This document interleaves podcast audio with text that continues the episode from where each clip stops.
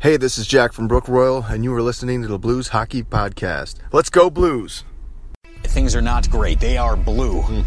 They said we couldn't be here. I look nervous. Look nervous. For the Blues, take it over. Two on one, Super shoot scores.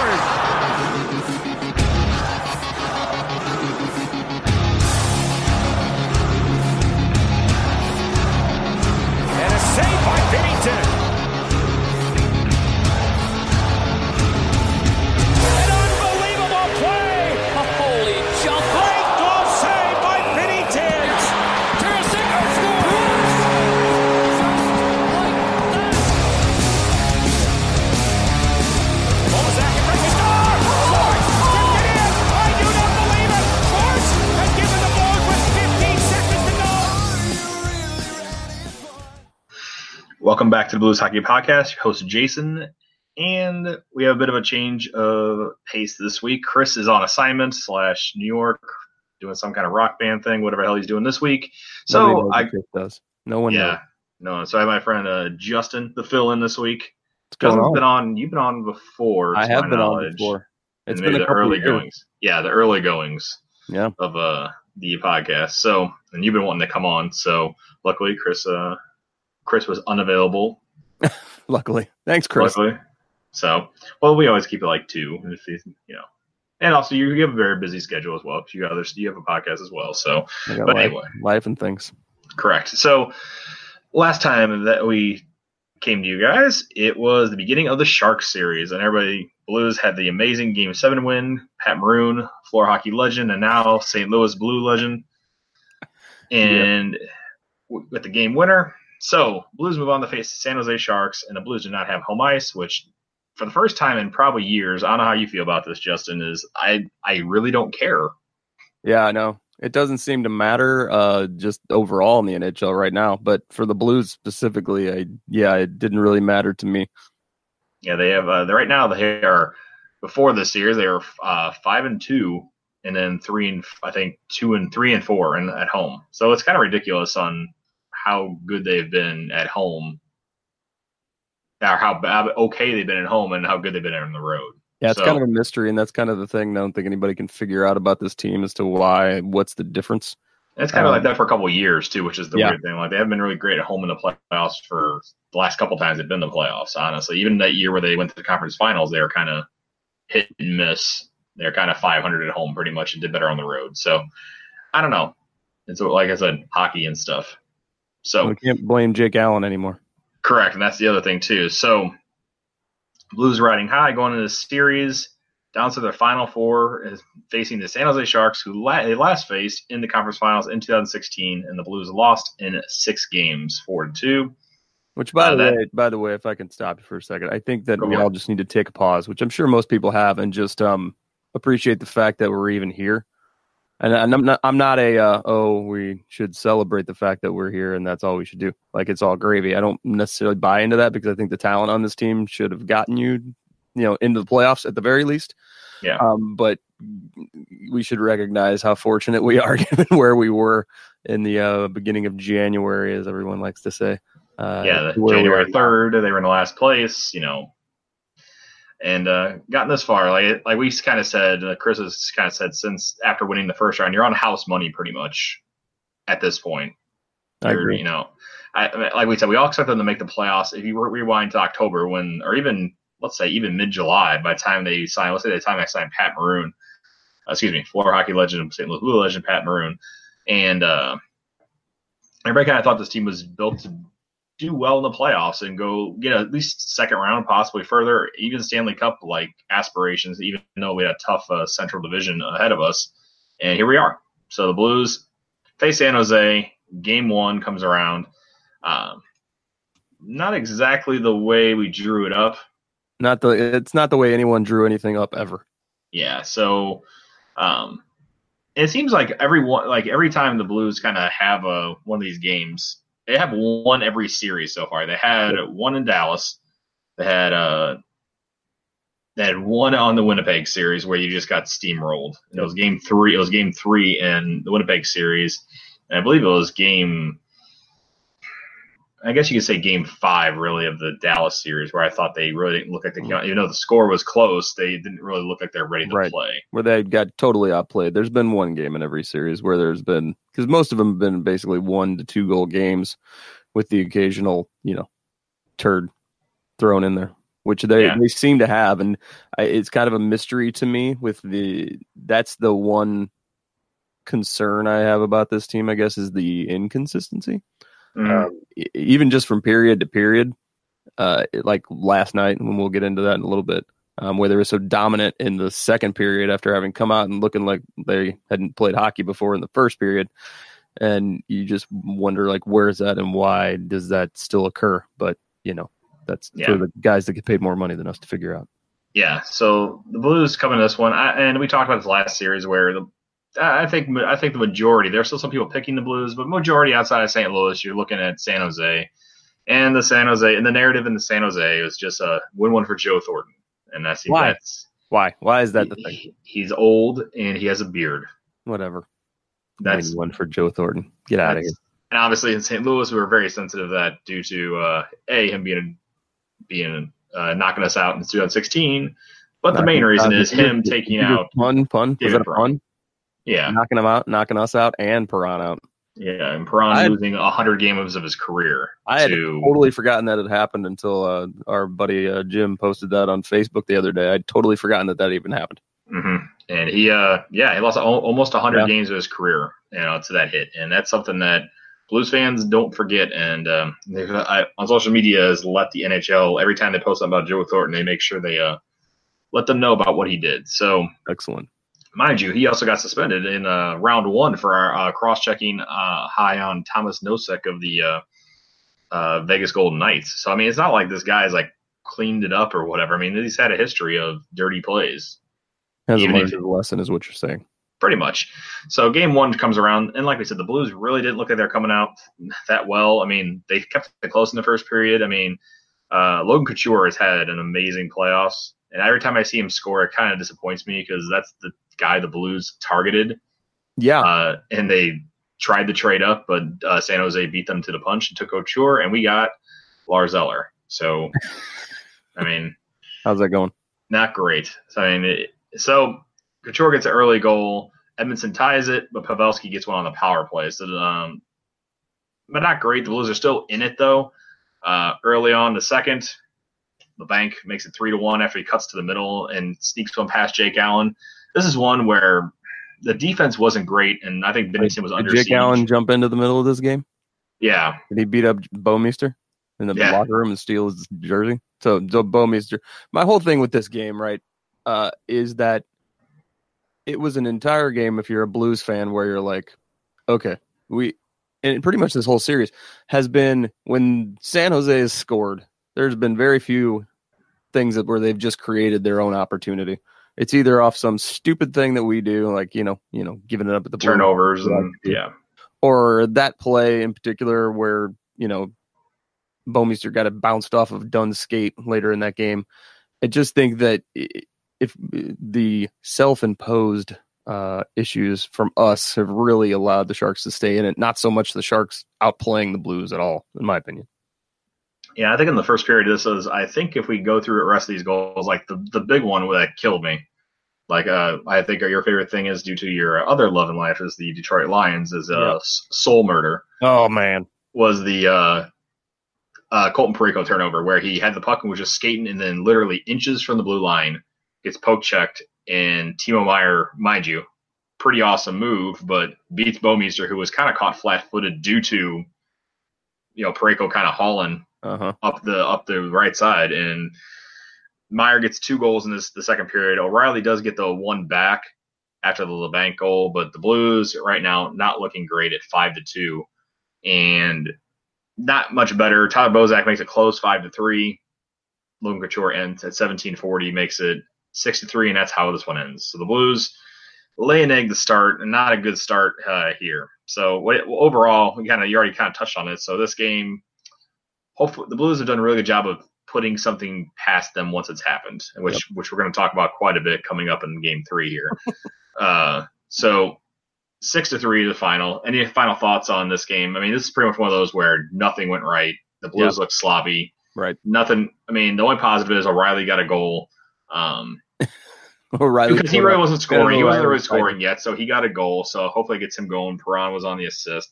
That line of Perron, O'Reilly, and Blais was the only kind of thing really kind of halfway working outside the fourth line. Yeah. Um, I don't know. My my opinion on that game is that we it's not again, I don't feel like we've gotten outplayed in any one game as a whole.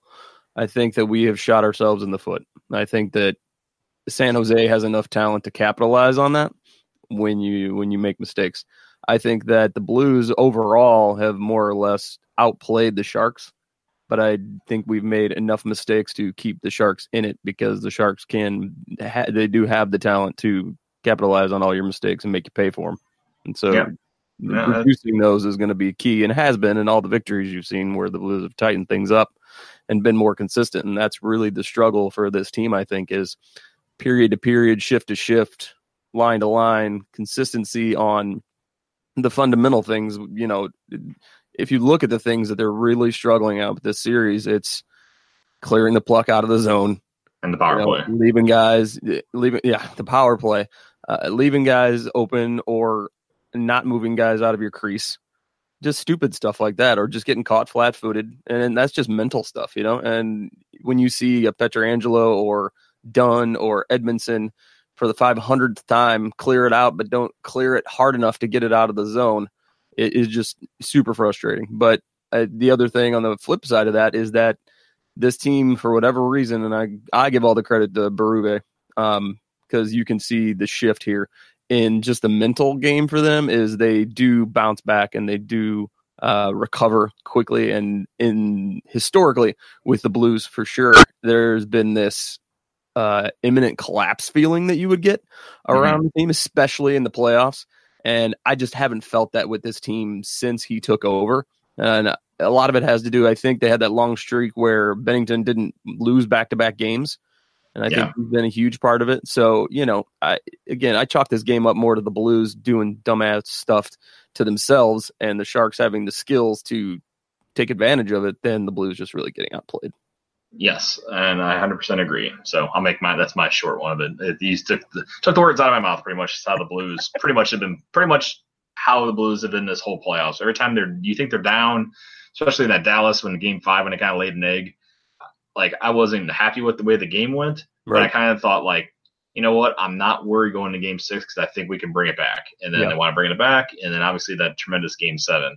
So this team it's one of those things where like you- they, I think they have enough confidence in each other that and enough like you know they're very tight knit room now. I think that I think Berube's done a good job of like kind of the divided locker room, kind of bringing it together. Yep. At least enough to coexist for this uh, run. So, and obviously Binnington has been a huge part of that. Even though I believe in this series, I think he's been good but not great. So hopefully, if he can get the next back to being that great, I think that's uh, that might be the main thing to help uh, flip this series and uh, in the Blues' favor uh, after Game Three.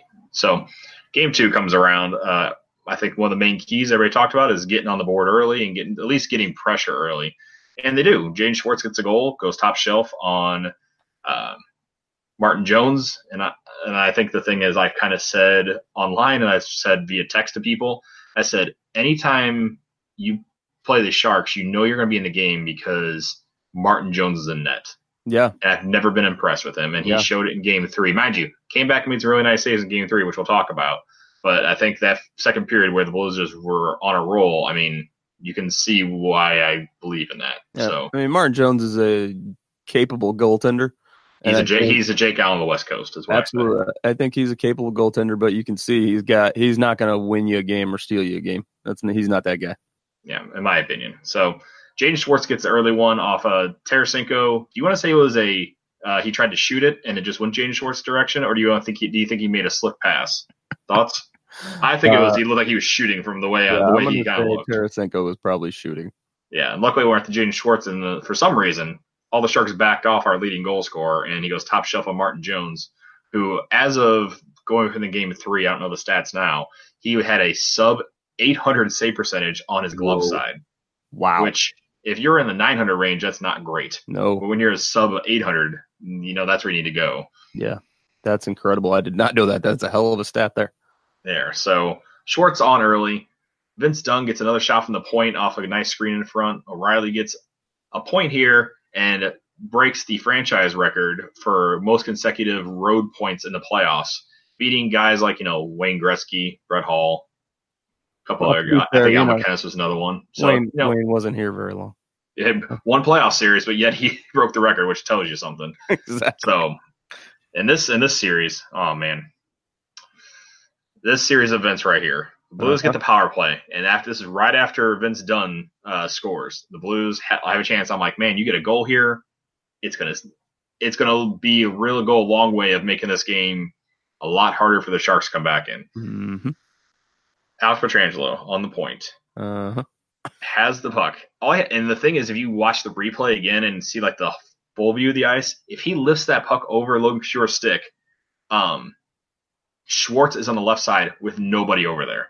Yeah, He could have walked into the face-off dot pretty easily and had a really good shot, but I- he doesn't lift the puck. I think that's what he was thinking. But he I- didn't lift the puck. Here's the other thing he didn't do. He uh, did not look in the general direction of the play before he uh, threw the puck that way. which is a thing that a lot. It seems like I don't know if it's an NHL thing. I have to watch like I watch the Blues defense obviously the most for the stuff like that, but maybe other defenses do that as well. But the Blues Uh, defense does that quite a bit. Yeah, I, Pietrangelo, because you know I played a lot of hockey just up through middle school, and you know it's one of those things like when you're the only thing they ever teach you. It's like the first thing they tell you is don't don't throw it in front of your net, and he is one of these guys that he's he never does it wrong and never goes wrong, but it gives me a heart attack every time. He he is one of these guys that will pass it across the slot in Yeah. front of our net. It makes me insane. Like I just have like a mini heart attack every time he does it. And he, for whatever reason, will do these passes where it's like he's sort of looking in the general direction, just kind of chucks it over there. Mhm. Very similar to Tarasenko, who does a lot of that. Uh, Yeah. Just really hoping that he's going to power it through whoever is over there. But yeah, this play was just maddening because even when they talked about it on the radio the next day, they were just like, all you have to do, he's like, defense 101, when you are in that position, you chuck it around the boards, if nothing else. But you never throw it out to the middle of the ice without, especially without looking in that direction. You know, it's one thing if he looked up and just didn't see him, but to not even look and just throw it over there on the, it's just unacceptable. Yes, and then leads to Logan Couture get a pretty much a breakaway on Pietrangelo, who's trying to keep up with him, and Couture goes, uh, I believe it goes five hole on Yes. Jordan Binnington, who didn't make the save here. Been really good on breakaways too. That's the thing is like I was kind of like, okay, stop this. Compared to when you and this is I'm not we're not I mean I know you're not a massive fan of Jake Allen, but like, um, every time Jake Allen had a had a breakaway, you were like, that's in. There's no shot. Yeah, No yeah. So shot. this and Jordan Binnington has done a really good job of that. Really hasn't happened too often, and unfortunately, Logan Couture scores here, his 12th unassisted, and then the power play is killed. And then Mm-hmm. literally seconds after it happens, Logan Couture has the puck again. And this is probably the weakest goal of the playoffs for Jordan Binnington, in my opinion. Yeah. Um, goes 5 on Jordan Binnington. He knew it too. His head went up and he showed emotion. Yeah. You know, you can Yeah. tell he said something to himself after that because he knew he should have had that. Yeah, that was one of the times where you know he's been the you know the coolest guy in the room, and you know, do I look nervous guy?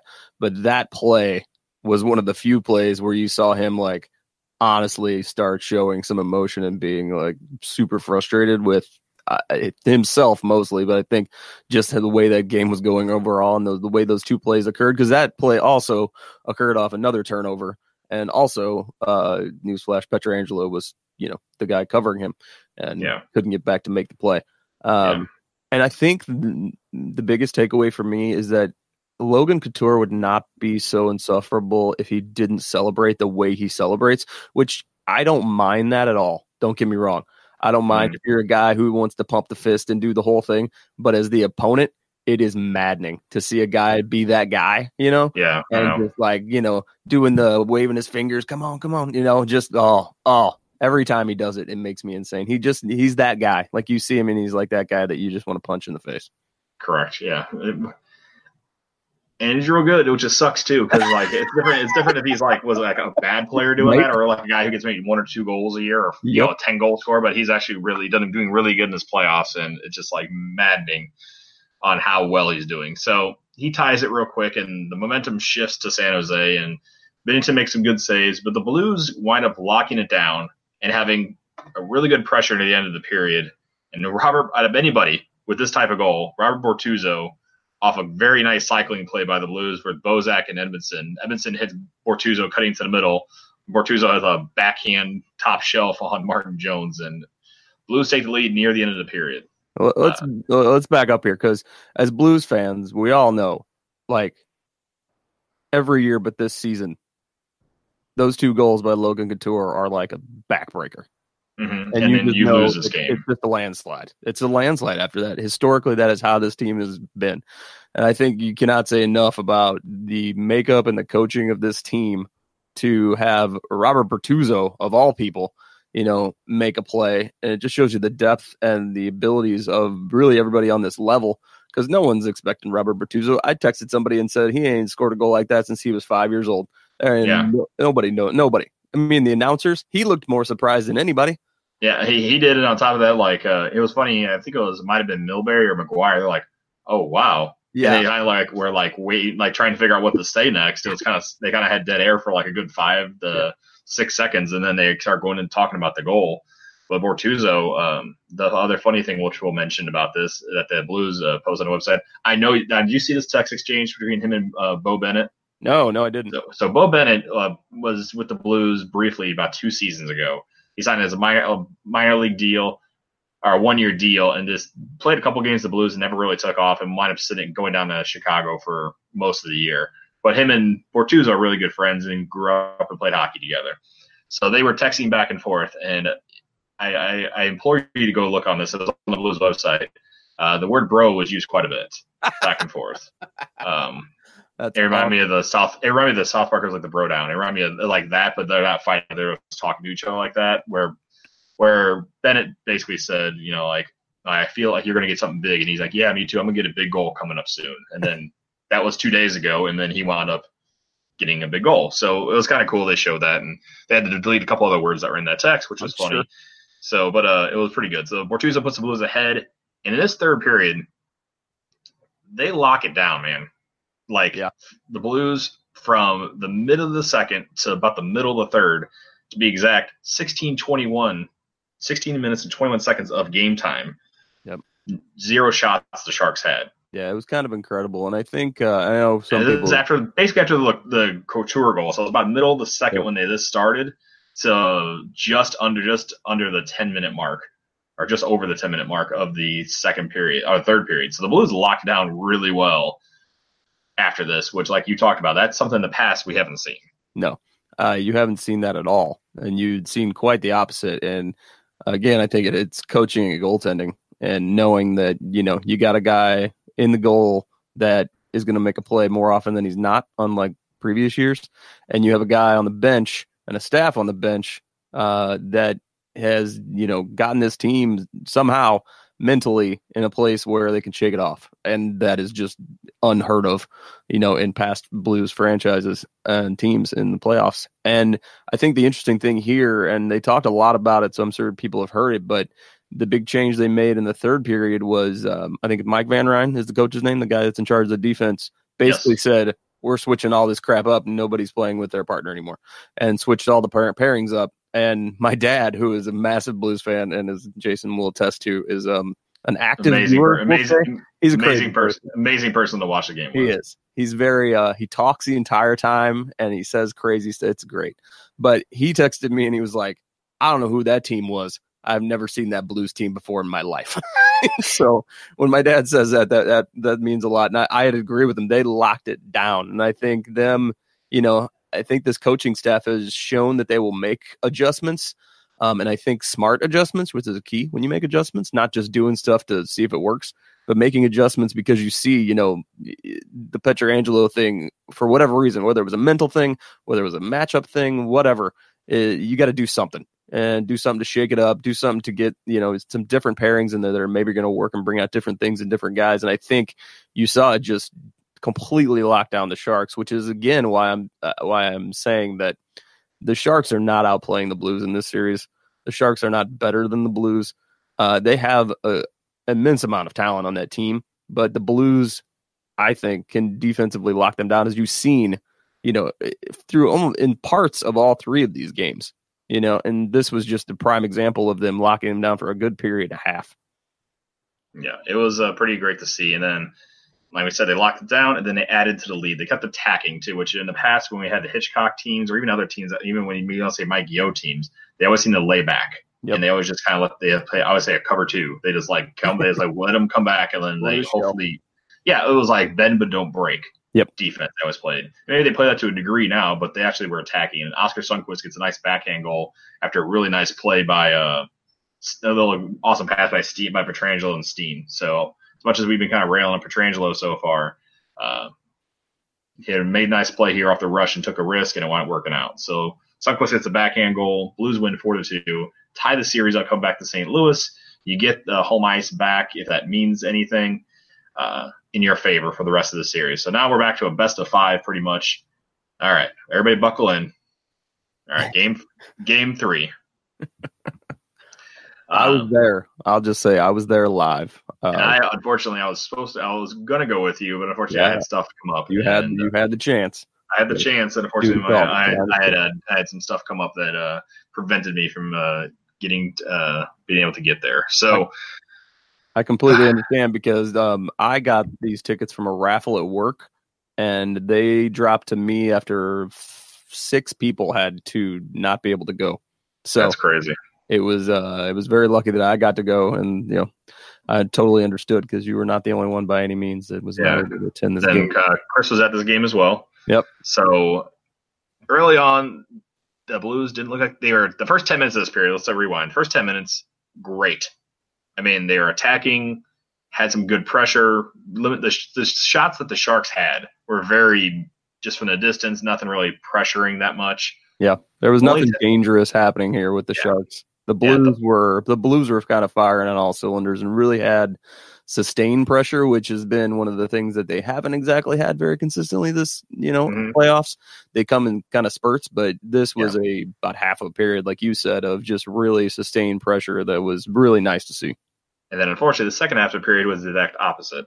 So Mm-hmm. Erik Karlsson gets his first of the playoff, and of course he does, unassisted after um, Joel Edmundson gets puck by the net with two sharks on him and throws it around the boards, and Pat Maroon's near the end of his shift and he misses it. Yep. Um, and then it goes to Karlsson and, and not to get on Pat Maroon. Pat Maroon's not the fleece a foot. Andy was near the end of his shift, and Karlsson moves in, takes a high risk shot with traffic in front, and beats uh, Jordan Binnington for the early for the uh, goal here, one nothing.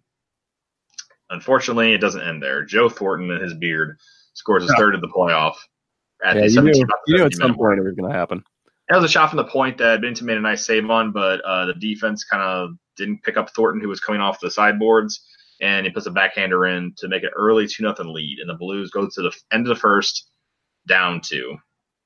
Yeah, Uh, on the on the maroon thing, there was something I noticed with him because you know he's a big dude, right? They don't call him big Mhm. For like no reason, and I think that kind of impl- applies to his speed as well because he's not a, like the slowest guy on earth, but he takes a while to get moving. Yeah, he's Um, yeah, he's not like blazing speed, but he has because NHL, he has to have some speed. You Yeah. know? But what I did notice, specifically just when I was watching him, uh, when he's on his defensive assignment, he tends to get really deep when the puck is on the other side of the ice from him. He tends to drift down towards the goal, and when it cycles back around to the point man where he's supposed to be there, he gets caught way down low, and that's why you see those shots are consistently coming from that side because he Mhm. seems to me to be getting caught way down a little too deep, like he's cheating, trying to make sure he's covering for the guy in the front of the net. Yeah. But he, it, he just can't recover, and he doesn't have the recovery speed. And I think that was also part of what happened on that play is he got caught, you know, kind of out of position, drifting down a little bit, and he couldn't make it to the boards, you know, at the end of that shift. And you just saw that, you know, that that's the kind of stuff that the Blues have done that is just fundamental. Kind of, you know, you got to be disciplined uh, to take that the Sharks will take advantage of. Yeah, and that's what I noticed. The kind of the game plan for the Sharks, at least for most of this time, to get shots was get to the point, throw to the front, get some bodies in front, and disturb Binnington and try to pounce on a rebound. Yep. That seemed to be kind of the mo for most of the second half of this period. But get the second period, and early on, great. Alexander Steen scores off a rush. Uh, Ivan Barbashev beats Erik Karlsson after Karlsson uh, had a shot go wide and he couldn't get back in time. So Steen scores off the rush his second. Unfortunately, that lasts a whopping 18 seconds as Joe Thornton gets his second of the game. And man, they were all over his jock after that. It was They- just like, man, NBC loved when Joe Thornton scored a goal. Oh, really? See, that's Oh, the, this is the best part. So Jason was at home watching the game, and so you get like the full NBC experience. And so. I, you know, I didn't, we didn't get to hear any of that stuff. It was, I will say, uh, ridiculous to see in person. Everyone up cheering. Towel man is going still. Like we haven't even started the "Hey," counting down the goal yet, and the Sharks have already scored. Yeah, everybody's deflated. Yeah, that was weird to kind of hear that. Everybody's excited, then all of a sudden it's like, oh. we were like, yeah, one, great. you know, yeah, it- yeah, it was a ridiculous goal too. It's just in it once again. We talked about you kind of talked about this where like they're just kind of weird bounces. Like a shot was wide, it hit behind the net, but the puck pops out to Joe Thornton, who right place, right time, and beats um, Jordan Binnington, who's going side to side and just couldn't get over there fast enough. Yep. Um, No, it was just it was incredible to be there. Like we're all going crazy because he scored this goal, first goal of the period, first goal of the game for the Blues, and in what we can only describe as like a very Blues thing. Like you know, it's just one of those things that Blues fans have come to be like, "Yep, that's about right." Yeah. you know, it was just one of those things. But you know, again, they've they were able to overcome it, and this Vladimir Tarasenko goal was like vintage. You know, put it on its highlight reel. Vladimir Tarasenko. It was beautiful to see. Yeah, he's basically a, a nice breakout play by Parayko and Schenn, and Schenn gets it. And then Tarasenko, like this is some of the speed we haven't seen. He hasn't had this much open space a lot in the playoffs, and he just turns it on and beats uh, Vlasic Yep. and goes top shelf on uh, Martin Jones. We talked about the glove side save percentage, and yep, that showed there that he beat him pretty easily. And I sent a text out to some uh, some of my friends. I said, "We got this because Martin Jones is in net. Just keep firing." You Well, know.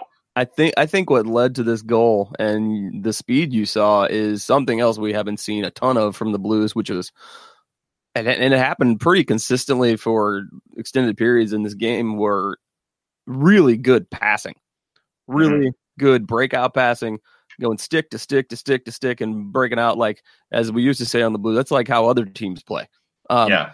And so you saw him like, you know, it's been a problem and it's super frustrating to me. It's one of my things. Like fundamental crap drives me insane. Like being able to pass to your man. Jason will tell you one of my favorite things to do when you get into bad hockey games is for me, I'm like, okay, we're gonna go back to the basics. I'm gonna see how many how many passes the Blues can complete in a row. And Yeah. just start counting. And in this game, they were just doing it, you know, shift after shift, just pass, breaking out, doing things that you know leads to goals like that because you get your puck in the right spot. It lets your other guy get open and get him to the right spot. And it just, you know, it all falls into place. And it's just nice to see because it hasn't been very consistently done by this Blues team in the playoffs at all.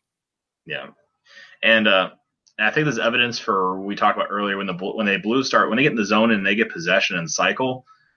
It's something that I don't think the Sharks are built for. Their defense is very, mind you, mobile and great offensively, but outside of Vlasic and maybe Justin Braun, they don't have too many guys that are kind of like bruisers or just No. guys who can handle that kind of play Now, which they're- need to do. They need. That's why the Blues, and I think that's why they're successful in this second period. They start doing that finally on a consistent basis. And this was an often extended uh, sequence. David Perron gets the puck in. I don't know how he fit this in, I don't either. But he was short side on Martin Jones and gets his fourth of the playoffs from and Edmundson after a really nice cycling play. And is on the left side of the goalie. And I mean, I thought Jones was over in time, and I didn't realize he scored until like everybody started going nuts because I had the TV. I, I turned the TV down low because even though they had uh, Micheletti in over Milbury, it still had to deal with Pierre, Pierre McGuire. So I kind of had it down lower so I can catch some of the stuff. I will But, say uh, that I will say uh, I've thought that Pierre McGuire's been fairly down the middle compared to the rest of the whole shenanigans. Yeah, it just was. It just early on, in like the Winnipeg series when he was super on Winnipeg side, Oh, yeah. and then the Dallas series when he was all over like Miro Heiskanen and a couple of the other guys and how great they were. Uh-huh. Uh, It just, I, I, I was out after that. So I, I mean, he could legit be like going down on every Blues player possible, and I still be like, well, you should be doing more.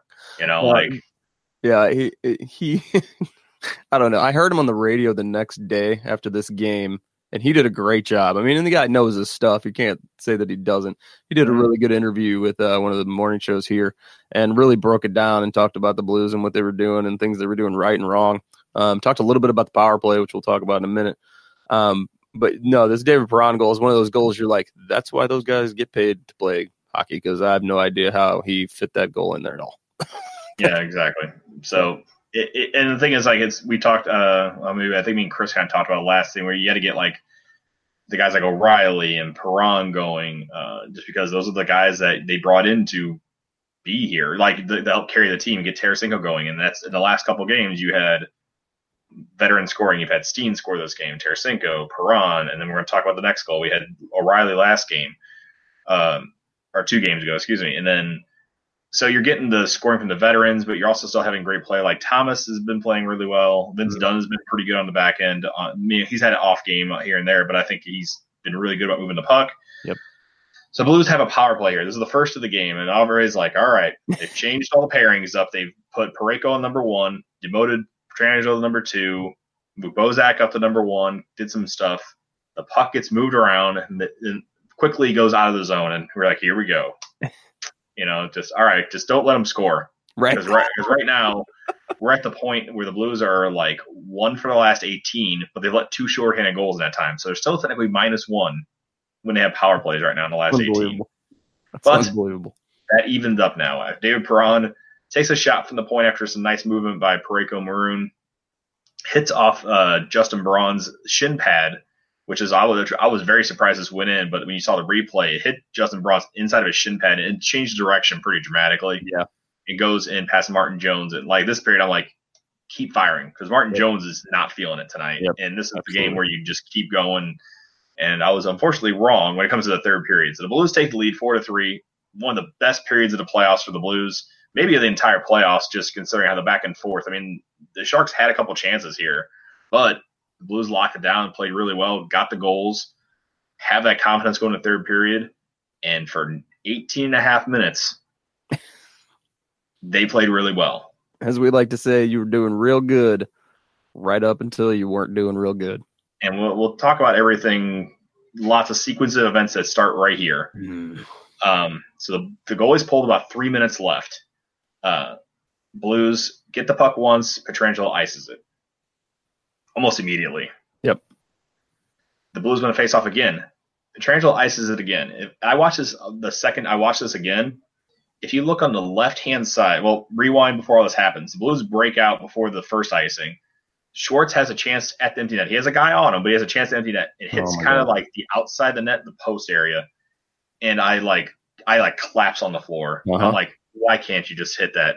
I mean, Jesus Christ! Like if they hit that, like it's over. And my wife's like, "What's wrong?" Like they're still winning, and the pucks in the other end, and they have the goalie pulled. I'm like, I just want because that ended it. That would have been like yep. end of the game. Like nobody yep. cares. Like I mean, that would have been like over, over. Yep.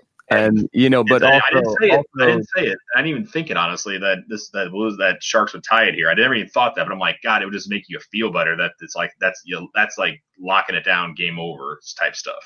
Yeah, but uh, to be to be fair, uh, Schwartz was not alone in his missing of open nets or oh, really, really, you know, uh, you know, circumstances where you should have put a goal in. Uh, I think Schenn, I think, had one. Schenn and Prompt both had really good chances during this. Like I said, I said Martin Jones was really bad in the second. Had 15 saves uh, in overtime and the third period, and I would say seven of them were really good scoring chances that the Blues uh, had off of some really great passing. I guess the Blues played really well. They just not, knocked a goal in. They did everything. Talk about this pretty much. So Pietrangelo ices it once. The second time he ices it, he had Steen streaking by himself on the left side of the ice with no defenseman over there. He could have passed it to Steen, and Steen could have carried it out of the zone before he faced any pressure and had at least a decent shot at the net compared to what Pietrangelo had. But Pietrangelo the, iced it. The empty net. Let's the empty net. The empty net and and Pietrangelo ices again and misses, not barely, but misses pretty wide, and icing happens again. So mind you, they have to keep everybody out there. Um, and during this assignment, Logan Couture really hasn't been a factor this game. Uh, Colton Parayko has pretty much locked him down. So goalie's pulled. Unfortunately, San Jose wins the draw, gets it back to the point, and gets it to the side. They throw it to the front of the net, and Bouwmeester and Pietrangelo can't tie up the two men up front, and Logan Couture is able to knock it just past Jordan Binnington's pad with about a minute left. Couture gets his four, his league leading 14th goal. They tie it up. That sucks. And just like heart just sank. And I, Yeah, all right. Chris texted me after this, and he, Chris, I, Chris is a prediction after this happened. He said, whoever wins this game is going to win the series. He's like, it's a momentum thing for him. He said, like, I don't care what you say. Like, it's huge now due to what that just happened. Like, you need to win in overtime now to steal this one back and keep home ice and go forward. Yeah. I don't, I said, I think it's a very important to win, obviously, but I was like, man, this team's been down a lot. Like, I don't, it's not even a weird confidence thing. It's like, I'm just not, I mean, it's going to be stupid now, but I'm not, not nervous. No. You know, like it's one of those things where you're not have that sinking feeling like I had in 2016 when uh, the Blues lost Game Five. Like I knew it was over the next game. Right. I just knew like they're not coming back to St. Louis. You Right. know, like I mean, you can, you can tell the mindset of the fans and the team has shifted when we don't get nervous after a 6 3 loss in the game one. yeah, You know, where you thought it was going to be downhill, and you know the Blues like uh, this played really well. So Couture ties it, goes overtime. Okay, buckle in. So Gustav Nyquist keeps it, gets it into the zone and gets it to uh, Timo Meier, who's coming in and is falling down in a stick check by Brayden Schenn and Colton Parayko. Colton Parayko tries to clear it, and Timo Meier swipes at it, and the puck pops up in the air as Parayko is going by Meier, who is sliding towards the left side of Binnington, the right side of the ice. You can obviously see he, the puck goes across to the other side of the ice and Meier had his he was pretty much had his uh, stick on the ground and the puck was Yeah. in the air. So how could he possibly do that? Meier is on the ice, two knees on deck, like down on his Yeah. knees on the ice. His his stick is in front of him, like basically, you know, pinned under his leg, Yeah, and he swipes at it. And I will say that live, I couldn't tell because we were behind, like we were facing his back from on the corner Yeah. we were in. yeah, oh, yeah. and- I mean that's And then even when they were showing the replays in the the arena, it was still hard to tell. Like you could tell that the puck had moved towards, you know, that puck obviously changed direction and went to the other guy who passed it to Karlsson. But you couldn't I couldn't tell honestly to be able to like, you know, definitively say that he actually touched it. It, it to me it looked like it might have been one of those things where the puck popped up and he swiped at it and then it hit something else and, you know, rolled over to the other guy. I just couldn't tell from the angles. That's why I texted you as soon as I got outside and was like, is this a hand pass for 100% sure? And you were like, absolutely. absolutely. And so he bats it over to Nyquist, who, if you're watching the replay again, hesitates because he knows it's a hand pass. You can tell he hesitates and he barely like doesn't because right there he was by himself in front of the net. Yeah. There's no reason for him to like not shoot, I guess. Yep. You know, like it's just one of those things where I'm like, man, I would think 99% of players would have shot that puck. Yeah. Because they had nobody in front of him. I mean, Binnington was there, but I mean, I think he's still a very good scoring chance. Pass it to Karlsson, who buries the puck past a sliding uh, Jordan Binnington, and that's the end of the game. The Blues, imme- Jordan Binnington immediately throws his hand up and is yelling at the ref, and the ref is pointing towards the goal, and he's like, "Listen, man, like that is a like hand pass," and a couple other players come over and are saying hand pass. The referees confer, and I watched this again, like it killed me, but I watched this a couple times when the refs get together. One of the linesmen, which I don't know which one, you can see him do the hand pass gesture that's used for when they call it during a game. Mm-hmm. And the other other refs, you, they don't make any hand, head or motions or whatever, so I couldn't tell what they were saying. But they literally are skating, the, and all of a sudden they just start skating towards the uh, and the other end of the ice where the referee's leaving. Just, And the referee points to the ice and just starts skating. This like Yeah. not fast, but starts skating. Right. And Binnington loses Oh. it. It was incredible. So live, like being there, it was just crazy because like you're just all on the edge of your seats because they they basically go over and confer because I, I think the official uh, telling of the way it happened was the Blues called for a review, and And, unfortunately, it's a non-reviewable play. yes, and that Per the we'll, we'll rules. Get into that part of it in a minute. But so you know, Binnington is screaming at the officials the entire time, and so they go over to kind of the middle of the ice to confer, like Jason said. And normally, when that occurs and they're having a controversy about a goal, the ref will signal like definitively, like goal like they normally do when a team scores a goal. The, all this guy did, he turned around, like barely stuck his hand, his arm out, pointed to the center ice, and they started skating to the corner, and people Mhm. lost their minds.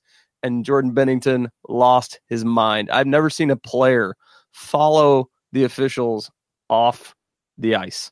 Yeah, three players. It was They were still talking, still Mhm. screaming at them, and they were. St- I, I couldn't believe that they even like entertained him like for that long. Like I couldn't believe that they got to the other end and just didn't take off. Like the fact that they even turned around and like communicated with him was kind of amazing to me. But he was followed them all the way to the corner where they go out for to go to the locker room, and then shortly after that, uh, Brayden Schenn disposed of his stick quite uh, heartily yeah. against yeah, the he's, he, slashed, he slashed the glass that was like three or four three or four panes away from the ref, and the ref just turns and looks and had this look on his face like, uh oh. Yeah. You can tell he was like "Ooh, something was up, and they got off the ice. So I'll quickly we're gonna go over multiple things here. So first off, the official rule out of the out of the NHL handbook for 2018-2019, Rule 79.1, hand pass. A player shall be permitted to stop or quote bat a puck in the air with his open hand or push it along the ice with his hand, and the and the play shall not be stopped unless, in the opinion of the on ice officials, he has directed the puck to a teammate or has allowed his team to gain an advantage, or subsequently possession and control of the puck obtained by a player or offending team, either directly or deflected off any player or official. The play shall be permitted to catch the puck, and this is just catching the puck and blah blah. That's catching the puck and skating it. So basically, if you bat the puck to gain an advantage, it's a hand pass. Yeah. plain this, and was, simple. this was textbook. This was like a no doubter. So Um, there's numerous things that came out of this. So what was the obviously I'm pretty much probably know the answer here, but what was the mood like after this happened? Because obviously fans were throwing crap on the ice, which mind you, Oh, it was bad. I'm never never like never a fan of fans doing that. right. I understand the anger here. Don't get me I will say- I will say there was a little humor in the um I forget the do you know the guy's name that's the announcer, like the in arena announcer? um, Tom Calhoun. Yeah. So he as soon as the people started throwing stuff on the ice, he was like, Please do not throw things on the ice. It is the only ice that we have at the Enterprise Center. so he threw a little humor out there, I think uh, trying Trying to have it a little yeah. bit. But no, dude, it was um hostile. I would say is a is an apt term. Uh, we were, you know, we took the steps down, and people were just losing their minds. I mean, I've, you know, I, I heard a lot of curse words in a lot of ways, and I heard them all on the stairwell down to the street. And. I would be scared if I was wearing a Sharks jersey. uh, I only saw a couple people wearing a Sharks jersey. You know, to the credit of the Blues fans, that you know the Sharks, while they scored, were not the scapegoats here. Oh, Um, yeah. So I think the Sharks fans probably escaped a little easier than they would have just in a normal, you know, victory. Um, so yeah, it was intense and angry and just like palpable rage. I, Mhm. I walked out and I, you know, I'm a pretty even keeled dude. And still at that point, I hadn't texted you yet because I was like, okay, I really couldn't tell because the TV's got more angles than what we got on the Jumbotron. And so I was like, okay, I need to, you know, fully vet this out before I get my rage on. But even I was like, hey, let's do that thing. How- What do we do that thing where we tip a car over? You think we could do that? my buddy Mike's like, we're not doing that. Yeah. yeah, no, but yeah, it was eh, anger, just rage and anger. People were just couldn't even believe it. So I'm pretty sure there's a lot of things that came out of this. So I try to try to do a timeline here of everything that happened after this. So per different sources, so this one's from Lou Korac. So GM Doug Armstrong slammed his hand on the official's door and yelled, uh, "We'll say it just because you know I don't care." He said it's fucking garbage. Yeah. Yet, like and slammed his hand into the door. Yeah, that, that- I read that today. That's incredible to me. Yeah, the uh, referees are uh, officially done for the playoffs. Really? Okay, I did not hear that yet. That's All good. the, the two linesmen and the referee. So mind you, this is two sets of officially officiating crews that the San Jose Sharks have gotten fired from the playoffs. Wow. They uh, that crew that in the Game Seven call for the uh, Vegas series that they had the five minute power play, Uh-huh. they, they came back and won. That officiating crew was no was taken off the playoff loop, and now this officiating crew has been taken off, mind you. And they're talking two guys who officiated NHL finals in, two, in the last like five or six years. Yeah, and I think one of the important things to note that probably you know contributed to this is, and something that I don't know if a lot of people know is there's four officials on the ice. There's two referees and two linesmen. And there's some calls that only the referees can make. Mhm. But in this particular instance, hand pass is a call that every- everybody can make. So four people on the ice Missed it. missed this entire call and did not make it. So you're Yeah. not talking about like the two refs just weren't in position. And also, I heard today, and I've not been able to confirm this, but that uh, somebody went back and watched just to see, you know, what position the refs and the linesmen were in, and that you know two of them were easily out of position and not where they should have been uh, in that part of the game. So the ref that was behind the, the Blues like net had a decent view, but when the puck when they first got batted, but the other ref was out of position. The linesman was not even looking at the play. And another linesman. That's what I'm just what people have said. Um. So yeah. So the so a couple more things have happened here. So so, uh, real quick. So, the bottom line of this is it's not that they missed it clearly, but Mhm. there was literally nothing they could do about it. It was a non reviewable play, which was the NHL's official statement like that evening. Uh, and pretty much the only thing they've said is it's a non reviewable play. Uh, they, I think they know that the obviously they know if they took them off the playoff loop that the officials screwed up. But to the officials' defense, which little, you know what little there is, is they couldn't review it you know they didn't have that option there's literally nothing they could do other than get together and decide if one of them saw it which nobody did no one said definitively. And the thing is, there's no way to know what the refs can say because they don't do interviews. They have no idea what they. You can't say what they saw. And the other thing about this, the NHL, like social media, did not put this goal out for over 40 minutes after the game. mm-hmm. So, and when they did, conveniently cut it, but after, but like the hand pass happened, they cut it after that. So Yeah. then that's when the goal, like when Nyquist passed the puck to Karlsson, that's what they showed uh, outside of the full clip. If you look at the gifs they put out, it's that part of it. They didn't cut the hand pass out, which is to me, is basically saying, yeah, we screwed up. Like, like we're trying to sidestep this. Yeah. And how many controversies is this league going to have to go through? and unfortunately, there's nothing they can do about this. Game's not going to get replayed. Nothing's going to happen.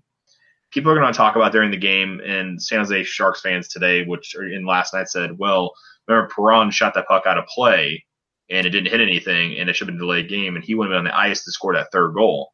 Okay, cool, man. Take that away. Uh, let's take away Couture's goal because you wouldn't have pulled the goalie that we try to uh, tie the game, and take away the overtime goal because we wouldn't have gotten that far. Okay, let's go back and play the game starting there at three three then. I mean none, You of, know- it, none of it you can't you can't go back in time and shift everything around you have no Yeah, idea so the- I mean, they're like what happened with Perron. Did that directly lead to a goal? That happened minutes later, where the Blues had sustained pressure. right So it's not like, th- and this is the outcome of a like your final four. Yeah. What happens if this is basketball? Like you're looking on, you're talking about like maybe the NCAA where that's like you know their big pinnacle event, and they had something big happen. I mean, how many eyes are on this? This is where casual hockey fans are watching this game because this is the only game that's on. Yeah, This this is where the this is where the NHL fails all the time, which is to bring in the casual, you know, fair weather fan that's out there only watching maybe because they turned it on and it was there, or they Yeah. heard that it was cool. Um, Yeah, it- and, it's a, and there's it's a garage league, man. It's a, it's- Yeah. I was like, so. God, I couldn't. I couldn't like go to sleep after this because I was just like dumbfounded, pissed, shocked, sad because like, and the thing that killed me was Erik Karlsson after the game. He's like, "Well, we deserved to win that game." No, you didn't. Blues were also down to five defensemen for most of this game. oh, uh, we didn't even talk about that, did we? Oh no, my I god, just, I just, gonna so uh, Vince Duggan's hit in the face with the puck, and Like, dude, I saw this happen. Like. I was watching it, like, and I actually saw it when he shot it and hit him, and I was like, oh, that was bad. and he went down and kind of and got to the bench. Did you see what happened when he got to the Okay, bench? so let, I'll give you the full because we had a pretty good angle because we were kind of in the corner, so we got a really good view of the ice. So he takes us, you know, and it wasn't a full like slapper, it wasn't a Parayko shot to the face, Like it, high, yeah. it was a good shot and hit him in the head. Uh, it looked to me like it hit him in the face. I can't confirm that, but it looked hit like him in the jaw. Hit him in the jaw area. And so he immediately just throws all his stuff off and starts skating towards the bench. And so they open the gate to the bench, and he Collapses. collapses into the bench. And I've never seen that before. And so uh, that was something that I was like, oh, this is really bad because you know it's bad enough taking a puck to the face anyway. But you've seen guys take sticks to the face, pucks to the face, and like skate off, and they'll go real quick down the tunnel. This was like a full on collapse. Yeah, and he had, had two guys helping him back because he like he lost like he lost the use of his legs. Yeah, it was not pretty. It was really scary to see a guy do that because you know hockey players are known for being you know ridiculously tough, kind of to a fault. Um, so to see a guy you know get hit like that in the face to begin with, you're just already like, oh my god, that Yeah. I can't even imagine. Like Yeah. I would never recover from that ever, and I'd stop playing hockey Yeah, he uh, he's officially day to day. I expect with an upper body injury. yeah, of course, yeah, obviously. And uh, I expect Carl Gunnarsson to be back in. He is fully healthy. So after he got hurt and Bortuzzo replaced him, so I expect Gunnarsson to be back in, who was playing pretty well, honestly, in the last in the Dallas series. So I agree. Uh, so I mean, Dunn I thought was playing well too. So hopefully Gunnarsson can come in and uh, be a steady influence and continue. Like I said, it's good that the Blues have seven solid defensemen that can come in and do the job. And I, I I agree with you on uh, Gunnarsson, who I've not necessarily been the biggest fan of, just his game overall. Um, he just seems to be this kind of wishy-washy kind of guy that sort of does offense, but sort of does the defense, kind of. You know, um, doesn't really have a you know defined personality, I'd say, for lack of a better term. Um, but in the Dallas, you know, series, he really stepped it up. I thought and made some really good plays and was really out there, you know, kind of making his presence felt. So, uh, you know, that that doesn't necessarily worry me. I think you lose a little bit of speed because I think Dunn's got that kind of uh, edge to him. You know, smaller guy, and he seem, tends to fly around the ice a little more. And I don't think you're going to get that from Gunnarsson, obviously. But um, you know, I'm not uh, right now on the. You know, I'm worried about Carl Gunnarsson playing at all. yeah, which is interesting to say after like some stuff, previous stuff, previous years. Yeah. Uh, so Jeremy Rutherford was got to be the pool reporter, and he got to talk to Kay Whitmore, who was the like the uh, basically the officiating crew's, I guess, boss for the Right. series. You know, um, oh man, and this is where I also lost it. So this is basically the, he's basically representing the NHL at this point. Mhm. So first question was from Jeremy Rutherford: uh, Was it a hand pass? And Kay Whitmore's response: It's a non-reviewable replay. I lost it. I Yeah, lost it that- online, and I just like, almost threw my phone. And I'm like, "You got to be kidding me!" Yeah, that was their literal. That was the first official statement from anyone in the NHL was that statement. And I, I got to be honest, you know, anything they say is not going to matter. It's know- true, and that's one of the things where like that's the th- my thing is like you know what happened, and that's the response, and that's what killed me about it. And let's just go into like the couple. He only had four questions answered, which is still amazing to me. Is did any of the officials see it? Was it Rutherford asked Whitmore? It's not a reviewable replay. It's not a reviewable. It's a non-reviewable play. There we go. You can you can read between the lines. You can figure out what you want. You watch the video, but it's a non non-reviewable play. I know it sounds like a cop out answer, but that's the truth. Okay, let me stop you there. That's the worst answer to that question that you could Mhm. possibly give. If Don't say it's a cop out answer, which it makes it even worse. Yeah, the fact that he included the phrase "you can," what was it? You can You can consider it, it's. I know it sounds like a cop out answer, but that's the truth. no the first part where he said you can the read it again. Between the lines. Read between the lines. No, sorry, that should not be even remotely in involved in this statement.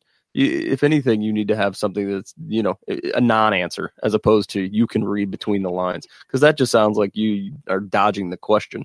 You know, it's just ridiculous for that to be like the second thing that anybody says about this that's an official with the NHL that just lends more credence to what people think about this league. Yeah, so it's uh, and basically the rest is just basically him saying like, did they ask the Toronto review it? He's like, he's like, you already answered your question. The rules are written that way, and any chance to review, everything is reviewed. That's reviewable. That's what he said, quote unquote.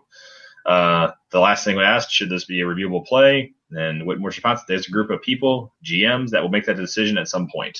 Yeah, I think you're going to see a lot of rule changes with all the controversies this uh, um, playoffs. I think you're going to see a lot of changes to rules, and I don't know what they're going to be, but I expect replay to be very uh, expanded. There's no reason why a o- overtime goal, no matter what happens, should not be reviewed. I don't care if it. And my thing is, I always try to look at this in my viewpoint. Every time I look at something that's questionable that happens to the Blues, I always flip it around. If the Blues did that, would I say that's an acceptable goal? And I'm being 100% honest, and maybe this, you know, I'll say it's a cop out answer, whatever you want to say. Um, I think I would be like, yeah, we just got, we screwed them. Like if that happened, Oh, if we were the ones that happened to us at the other end, I'd be like, yeah, we Yeah. stole that game. No, we we'd take it, but yeah, no, we And that's that's pretty much what some Sharks have fans. It's a lot. Of, I would say ninety percent of Sharks fans online pretty much have said that. Like, and people were saying, "Well, it got battered and it hit Bouwmeester's shin pad." No. Well, part of part of your rule is if it even if it did hit a shin pad, for it to now be a uh, not a dead puck for the other team to touch, we have to have control of it, not just hitting a player. yeah, It no. has to be controlled, you know, sustained possession.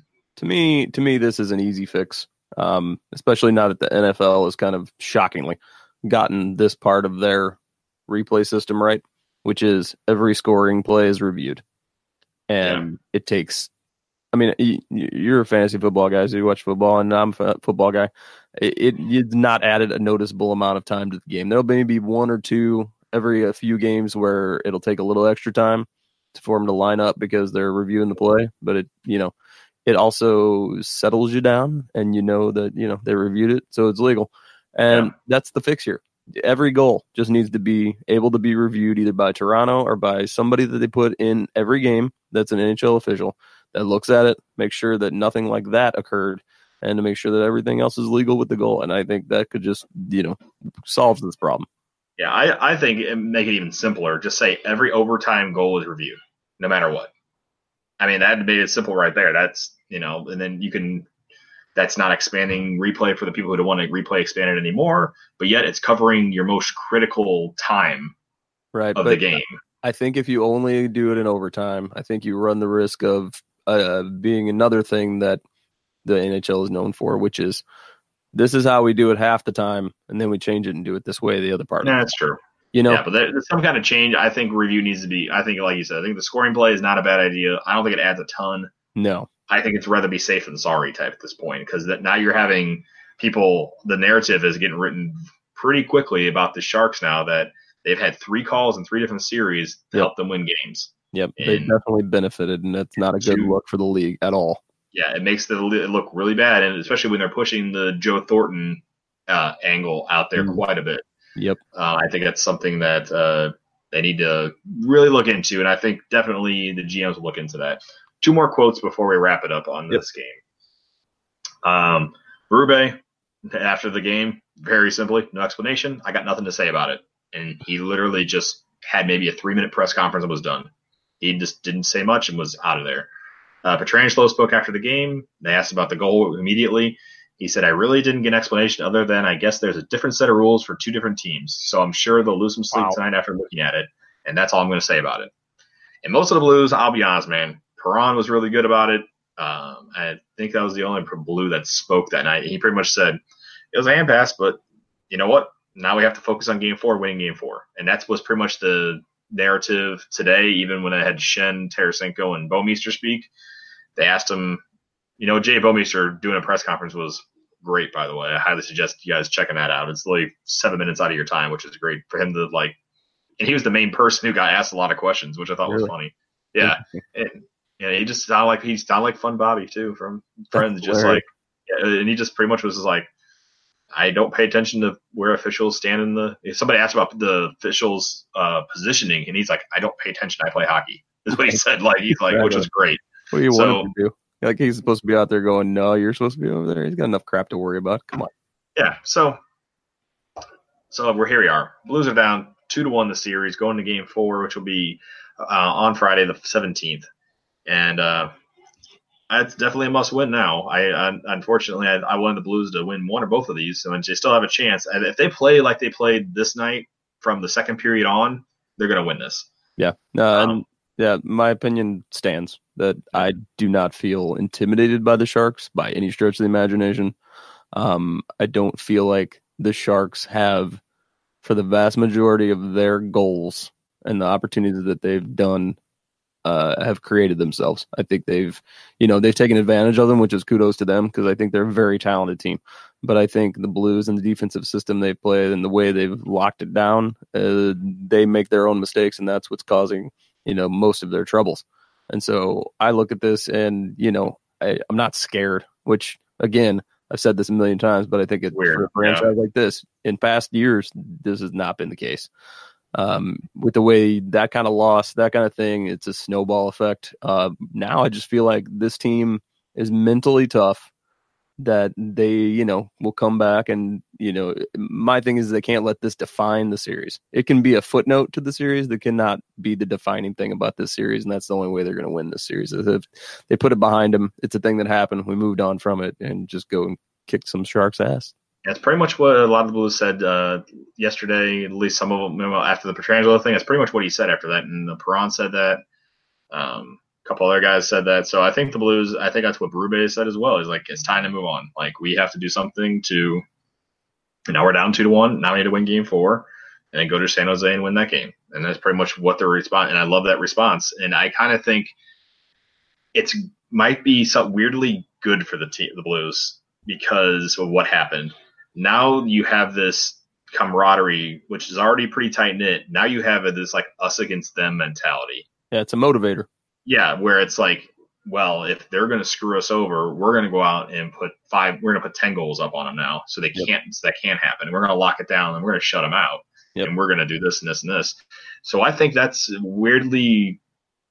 Like you said, I hope it's just wants to be in a footnote in the series compared to the main thing that happens. Right. In the past, Blues teams have just collapsed. So Yep. I'm very interested to see how this game four turns out tomorrow night.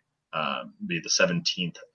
I think it's uh, something that is at home. I think the Blues can. I still believe that I called the Blues in six. I think me and Chris both said that, and it's setting up that way. So I hope that happens. A lot of people said this game is going, this series is going six or seven, one way or another. Yeah. Um, I, I truly believe it's going to go six. I think the Blues can take it. I still do. It's not like one of those things where this it literally cr- kind of crushed me that night. And after like today, I was kind of like, you know what, f them. Like, Yep. time to move on, win this series, and let's. Uh, well, who knows who we're facing? As of right now, we'll do a score update. Yeah, what's going Uh, on in that series? It was one nothing. Uh, I saw Pastrnak scored in a power play in the second period. Let's Did you see. have his uh, Dunkin' coffee? Oh, and it looks like the Blues will be playing the Boston Bruins if they get to the Stanley Cup Finals. Three nothing Bruins with about two and a half minutes left in the period, All right. third period. So Bruins are on sweeping Carolina, which I didn't. I told you my I said my heart says Carolina, but I thought the Bruins pretty much were going to win that series. Yeah. Um, fortunately, Carolina's magic ran out. So hell of a story there. Um, so I think right now, man, you got the Blues left. Is I, that's why I'm kind of surprised that blue, that narrative now it's like they're now we're the Cinderella team. I think you know Yeah. last place. Time for us to. So I think we could be the team everybody gets behind. We have the Gloria song that it's been catching. You know, you know, weirdly on to everything. Like know, I think it was number 32 or 36 on the Mm-hmm. Yeah. on iTunes charts this Yeah. week, which is insane. Moving up the charts. Um, the thing that still kills me that uh, some fans still were like, "Man, I hope she comes and sings that at a game." Oh, come on. And, uh, uh, she's a hell, uh, what uh, Chris likes to say, hella dead. Yeah. So um, Not been around for a little while. Like 15, Yeah. like 15, 15, years. 15 years or something like that. So anyway, all right, let's wrap it up there. So uh, hopefully they take this series. I still think, I still firmly believe by next time we come at you, we'll be talking about uh, hopefully a Blues series win because I still think they're in it despite what happened in Game Three. I think it's going to be a rallying cry, and I think they can uh, do so. I think they can uh, take it. So I will say this, Jason, to uh, not me, just to acknowledge the reality. You are a little Johnny Blue Skies when it comes to the Blues. I will say, and kind of in life, you're the, you're the optimist. You try to be the optimist. I do. Um, you know, Chris definitely plays the other side of that. Chris is a little all over the place. We'll say, um, but Chris is definitely the sky is falling fan. Mhm. Um, I kind of play both sides depending on where we're at. Uh, and again, with this team, uh, I'm not. I'm. I I kind of in your mindset. I think this galvanizes this team and gives them a rallying point, um, and something to really you know forge around even more of a bond with this team, and really pushes them through. I think I think they win the next three and they take it in six. That's Yep, what, uh, that's what I think. There's your prediction. So I think uh, I, I think it's still high. If they play like they did from the second period to the rest of that game, they will win. Because you look at that, they were they outscored them. If you don't count the overtime goal, and then the live goal was at the last minute the guy pulled. It's Mhm. four. It's four to one. Yeah. I mean, you, you, you include the third period goal. I'll include for hell, but four to two. That's a that's still a win. So you Yeah, do that, and I think you'll be good. So we'll see what happens. Yep. So Uh, Craig you- for president. That sound you hear is the Brinks truck that's backing up to his front Oh, lawn right now. he was pretty much confirmed by Doug Armstrong that their coaching search is a search of one right now. So pretty much Yeah. after this after the season, you're gonna see Craig Berube installed as the uh, I will ma- say, the permanent head coach. I will say it's the smartest move that he could do. And I know like the narrative that he's giving is that he didn't want it to affect anything during the season and didn't want to have to think about it, which is great. I totally agree that you don't want to have to sit there trying to resurrect this team from, you know, the bottom literally uh, into a playoff team while also trying to negotiate a contract. Um, but I also think for him, it's like the farther he gets, the better it is for him. There's he's in a no lose situation. If they lose, he's like, okay, well, we weren't supposed to be here in the first place, and look what I did. The farther they get, the bigger that check gets. So you know, and I don't think you know. I think Armstrong and Stillman are happy to write that check because mm-hmm. I think this team is unlike any Blues team that I've you know seen in recent years as far as mental toughness, the ability to bounce back, which is something that we haven't had in a long time. So give him all the all the dollars. All Correct. So the uh, the two things to wrap it up before two more things before we officially wrap it up. So Blues are having a watch party for Game Five at Yes. San Jose, which is kind of cool. Uh, you buy a ticket as general seating, and they're going to have like all the game kind of activities go on while the game's on the uh, whatever they call it, jumbotron or whatever the hell Mhm. they call it.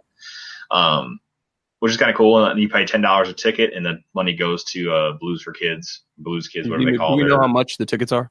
Ten dollars. Ten bucks. Oh, that's not bad at all. And for Yeah, those of you, if you haven't been to a game since the jumbotron, whatever we want to call it, is Yeah, whatever it's called. Ava, I think like- it's officially called, but yeah. it's ahead. real. Like it's Yeah. awesome.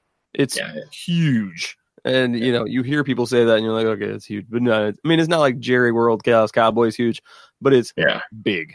You know, Yeah, so it's, it's- definitely would be a cool time, especially for ten bucks for going to charity. That would it's killer. Yeah, it goes to charity, which is great. And also the concessions are marked down too. They're like pretty cheap, not like the Atlanta Falcons cheap or whatever, but, but cheap. But like, you know, I think for a burger and fries they're charging prices. like seven bucks or something like that, which is Right. not bad. Um, so the last thing is, which we always talked about, everybody loves to get Doug Armstrong crap. But once Yeah, he I, is I will say that I was driving, I was driving that bus. By the way, driving. Oh yeah, I you were was uh, you were down on entire Armstrong for quite a bit. And uh, Armstrong is one of the three finalists for GM of the year that was announced uh, today, the May 16th. So him, uh, Doug Waddell, Waddell from Carolina, and then uh, Boston's GM. So basically, three teams that are in the conference finals have GMs in that are in the finals. So Armstrong joins Berube, who was finalist for Jack Adams, Binnington, who's the finalist for Calder, O'Reilly, who's the finalist for the Selke and the Lady Byng. So this is the first time in quite some time where we've had like multiple people be finalists for awards. Will they win them? I don't necessarily know. I think the best chance might be Berube and Armstrong. Honestly, I don't think Yep. Binnington's played enough, and and uh, the Selke one maybe maybe O'Reilly in an upset. Maybe the the Lady Byng. I don't think he's gonna win either. So we'll see. But yeah, so it's kind of cool to see that happen. I agree, and I, you know, I'll, I'll, you know, I'll eat my hat a little bit with the Armstrong thing. Um, I, but I think more than anything, it was the coaching choice, and I, you know, he put the players together. But I think you've seen over the years we've never necessarily lacked for the players. Usually, if you had the right ownership in place, and so I think he, it shows you in the NHL specifically like how important coaching and system is. And I think getting you know Brewer in there and really a him being a kind of authoritarian coach, like a big presence. I don't know that he's necessarily like screaming all day long, but he's definitely presents himself and you know is a bigger guy and just overall presents himself with authority, which is given this locker room, I think exactly what this team needed, and it's showing in the way they're playing. Yep. So uh, they have a good chance uh, to bring up some hardware and hopefully uh, add it on to maybe some other uh, hardware that the Blues will win in the coming weeks here. So officially now we'll wrap it up. So if you get a hold of us on Twitter, it's at Blues Hockey NHL. Also check us out on Facebook and Instagram, which is Blues Hockey Podcast. Real easy to find.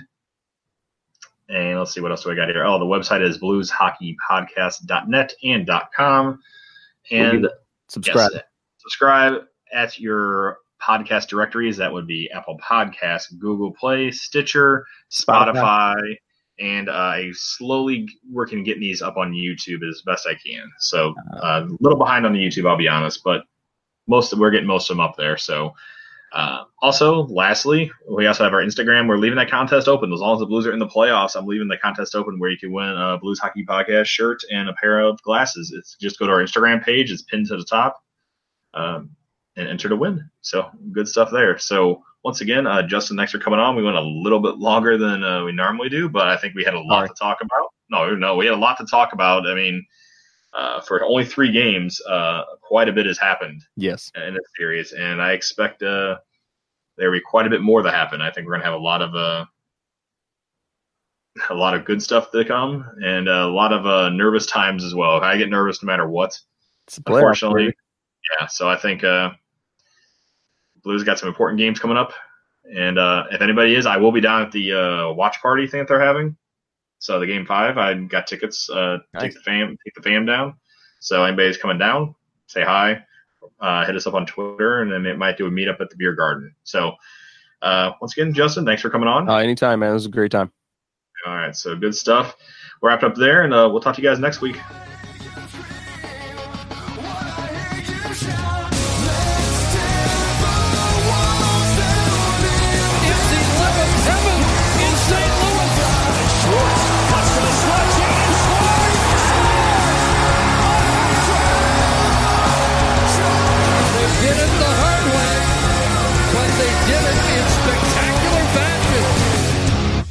Nervous? Look nervous? What's your answer? Answer. Answer. Answer. Answer. Answer. Answer.